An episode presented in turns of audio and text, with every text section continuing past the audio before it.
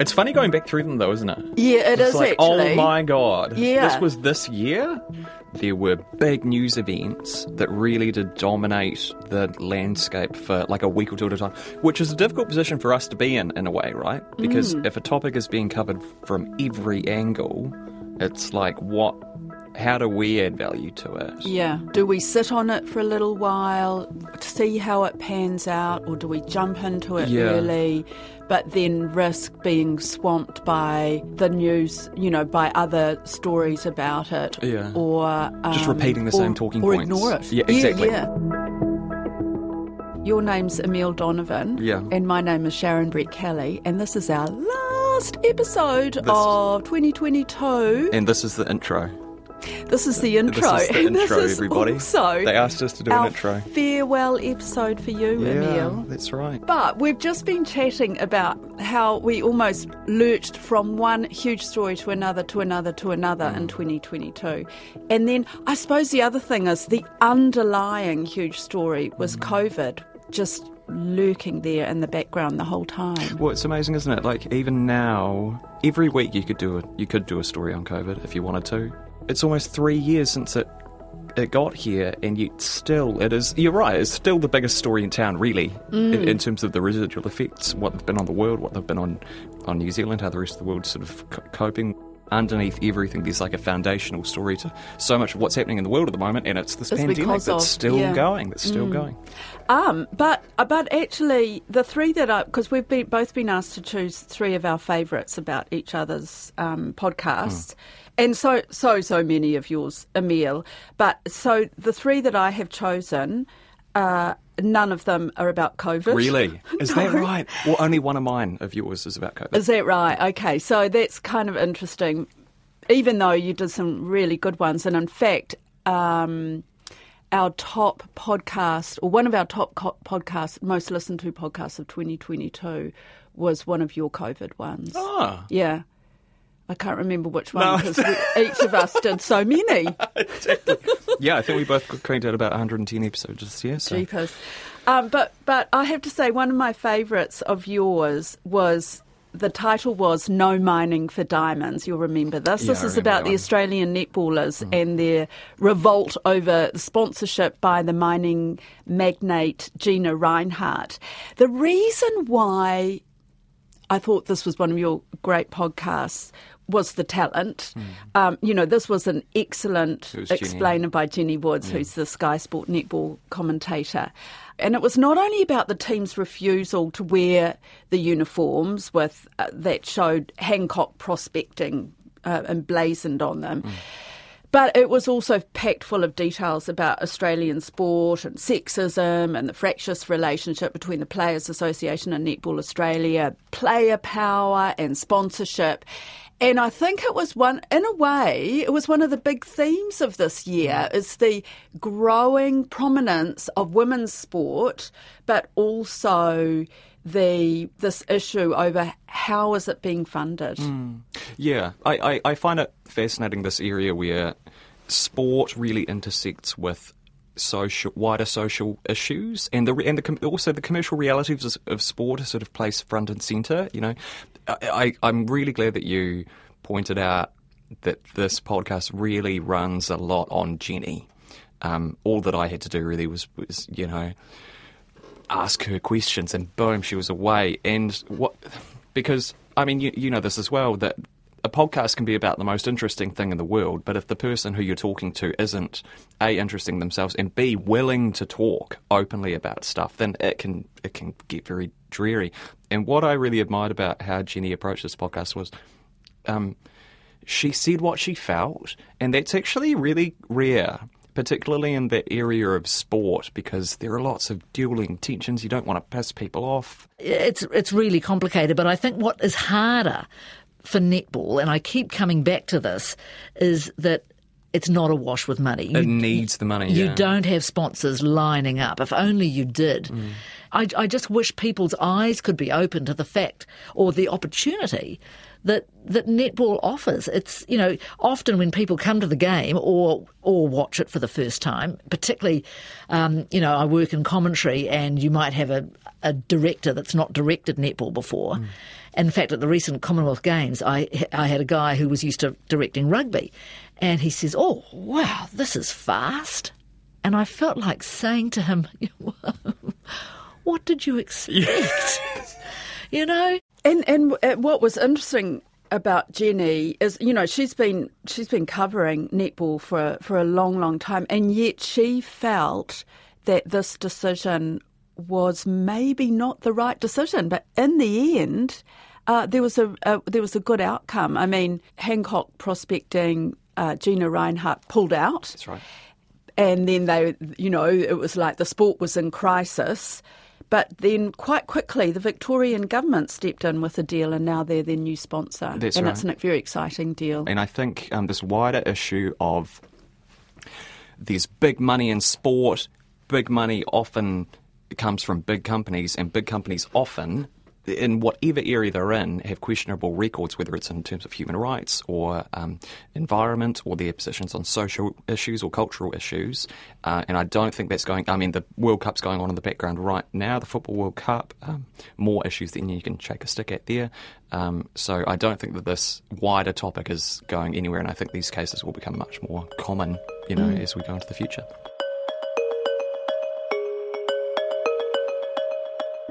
It was funny how we were talking at the beginning about how like different big news stories sort of dominated discourse for a period of time, and then the next one kind of came along because it's been a long time since the Parliament protests happened. Um, it, it, I feel like maybe that distance has kind of numbed us to what a big story they were, but they absolutely dominated the news every day for about three weeks, right? And um, I think the pod that you did when you went down to Wellington is probably my favourite pod that you've ever done of the detail.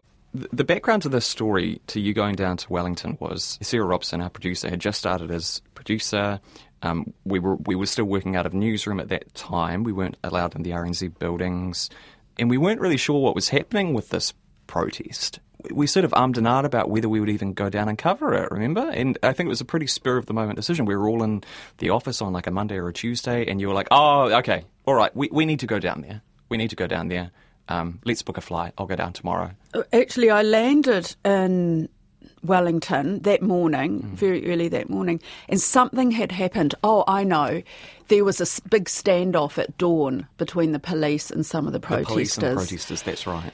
And so, uh, you know, originally it was, oh, the, because the other discussion we had, Emile, was um, how safe would it be yeah. for me to go in there on, on my own?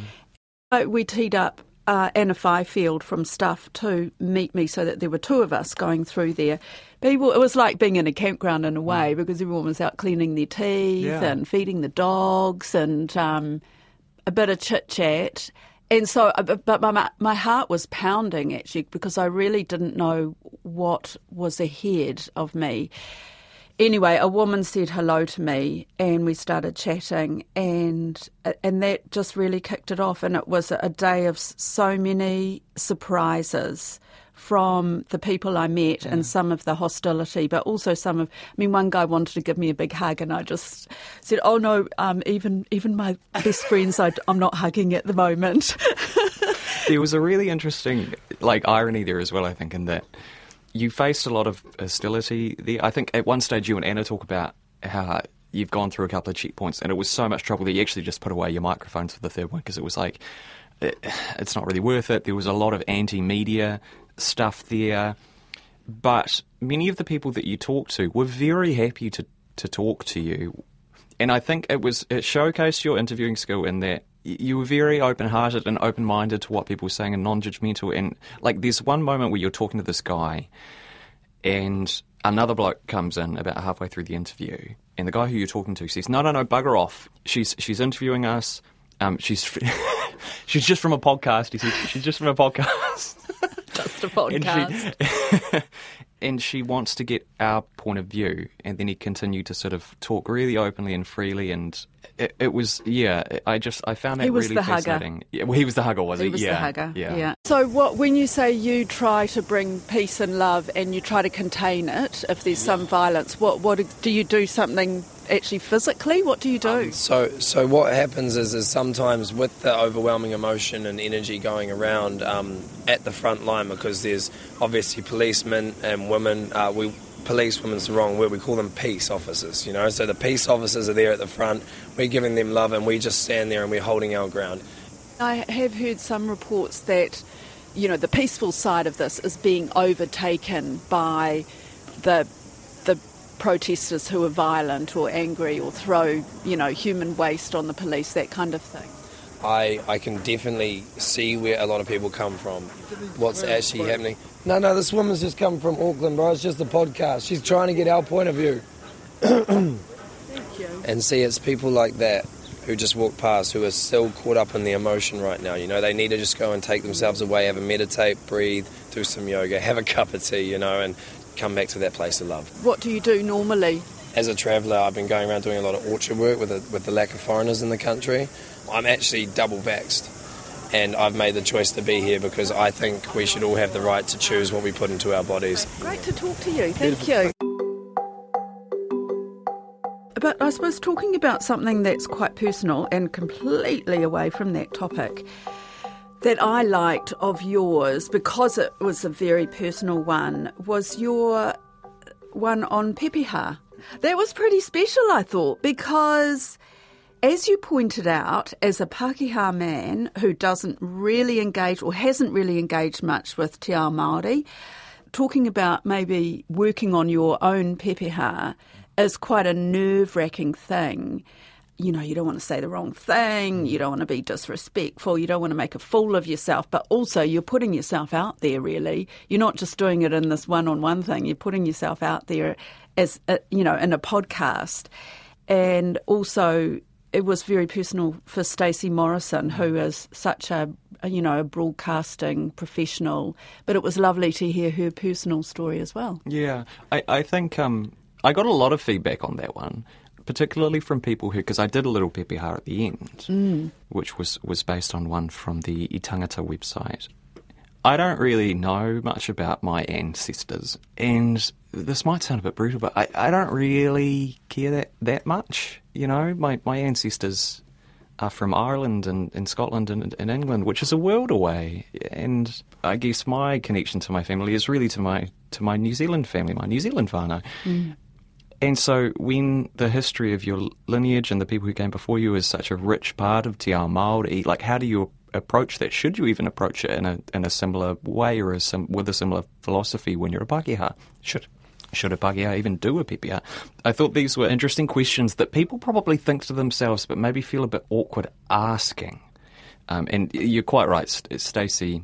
Stacey, who who has Pākehā, you know, lineage as well. I think one of her parents is Pākehā, and, and she understood. She was very open-hearted about it, and she was a very good and generous interviewee. when we speak to this, we don't do it on week one. Like, say, if we're working with people for six weeks or something, we'll make we'll do it about week three because it brings up lots of questions for different people and feelings. Uh, so delving into who you are, who your ancestors are, where you connect to, whether you know who your people are or not, these are big questions and big feelings. And so, respectfully, we try to get to know people and establish rapport and help them know that it's, you know, we have trust before we start going into the stuff because you can see people's eyes well up uh, or they're confused and they go, well, I mean, I don't know. uh, My people came from Denmark, but I don't really relate to that. And so, all of those questions or ways of expressing identity I think, need to be approached with respect and recognizing the mana of people. And so, therefore, I wouldn't say that it's just like, you know, just chuck in insert name here. Yeah. The second one that I wanted to talk about of yours was it'll be fascinating to hear your take on this because It was the Peter Ellis one that you did with with Mel Reid Ah. about um, the Peter Ellis case when he was the, the, the, his convictions convictions were were overturned, were they? Quashed. Were quashed. Quashed. Yeah. Yeah. After he died, of course. I guess the starting point for this one is that when all of this was happening in the moment, I was a baby. You know, I, I, I was born in 1991. That was when it was kind of happening, right? And over the next, what, 30 years, I suppose mm. it's turned out. A lot of people who lived in New Zealand at that time, it was a real watershed moment for them, you know, one of the trials of the century kind of thing. And it, this is such a wild case when you look at the details of it, the things that he and his colleagues were, were being accused of, Peter Ellis. And, and it was fascinating too to see it here from Melanie Reid, who formed a real relationship with Peter Ellis and really got to know him and, and to hear about her experiences with him. I mean, in a sense, it was a really interesting interview, I think, for a journalism student to listen to, to hear Mel talking about how she had her own feelings and thoughts and learned about him and got to know him while still reporting on the story. I felt privileged actually to talk to Mel. I spoke to her only a few minutes after that announcement was made that his convictions had been quashed, and um, it helped me understand um, how much this was a part of Mel's life as well. I mean, she was going regularly seeing him at the prison if she could, or you know, staying in contact with him. She was organising Christmas presents for the children of his fellow prisoners because he asked Yeah. her to do that. So she was, you know, it's beyond what what most journalists would do. Yeah. Her- but that's what makes her such an incredible investigative journalist. Hmm. If you reported on him in that way, I'm just trying to think, how did you connect with him though? Um, I, w- I became really quite friendly with him. I became fond of him as well, like At what as a friendship. Well, as soon as I started spending any time with him, I mean, I wasn't drinking sherry with him every night, but we, we used to do it on Friday nights, and he used to do it quite often. but this was while you were covering the court case, right? Well, I'm. Yes, I really wanted to, to do an interview with him. But in the course of actually getting him to trust me, I drank quite a lot of sherry with him and smoked a hell of a lot of cigarettes. Then I just said, look, if you. If we do do this interview, you know, I'll, I'll do everything that I can to make sure that, you know, what you say is put out there, and that, and that even if you go to jail, that we can keep telling your story because we'll have these interviews. Well, here's a segue and a half. Body mass index. Oh. Funny that I, I suppose you think, oh, how strange that I picked this one, but but it really stuck out to me because it's been around for such a long time. In fact, it's been what I learned from the podcast that you did on it was it's been around for nearly 200, 200 years. years. Isn't that unbelievable? And that's what I loved about it. It was such a great history lesson about something that is really important to us and how it's full of faults. And you know we're sort of being told oh be wary of it. It- it's loaded with all kinds of issues. But at the same time we're hearing from a nutrition guru about it who's who defends it. Hmm. And and I just thought it was it was excellent in so many ways in that you you spoke to two great people once again Stuff's Rachel Thomas who did the investigation looking right into this the body mass index and Sir Jim Mann who is the absolute expert hmm. really at, from Otago University. And uh, you know what what I learnt from that was screeds and screeds of stuff, really. But what I, one of the special bits of it uh, was was the part towards the end where you talk about what happened when you put in Richie McCaw's statistics into the Ministry of Health's own BMI calculator. And it flashed up, you are a very unhealthy weight. And the response of Jim Mann he says that he was incu- acutely embarrassed as someone who is as, as, as a defender of the body mass index, and that he was as soon as this interview was over, he was going to go and sort that out. Yeah, yeah, yeah. I'm going to call the manager. Yeah. I, the reason that I ended up doing this was partly um, Rachel's excellent piece and stuff, which provided a really good hook. But I know quite a few doctors, and I've talked to them about the BMI, and their idea of what it's for is here is this tool. It's just a tool, and it's a very rudimentary tool. It's as rudimentary a tool as you kind of have. There are so many flaws with it. There are so many, like, no doctor worth their salt is ever going to put any sort of undue uh, influence on on the BMI as a tool for diagnosing anything. But as a wider healthcare tool, and many healthcare tools are like this, as a wider healthcare tool to tell you a little bit of information from a little bit of information, it is and remains useful, even if it was conceived 200 years ago mm. by some French mathematician. Who wasn't even interested in he wasn't health. Even a doctor. he was he just was a, uh, he was an astronomer. yeah, exactly. Oh, Yeah. It is a very useful indicator from the point of view of global and national uh, public health. In terms of the individual clinical context, it is still useful because it is still universally regarded by experts as the best simple measure of body fatness. But there are limitations uh, and I think it's important to be aware of those limitations. And if one is talking about a rugby player or somebody who has a very high level of muscular development, they are going to have uh, BMIs that are in the obese range. And the question that I so often get asked is therefore, does that mean the obese range that is over 30? And there are plenty of rugby players, by the way, who have BMIs of 33. Does that mean even uh, in the obese range, a BMI is useless? The short answer is no, because there is a very small proportion of the New Zealand population that meets that definition of high muscular development. So for the vast majority of the population, that doesn't apply.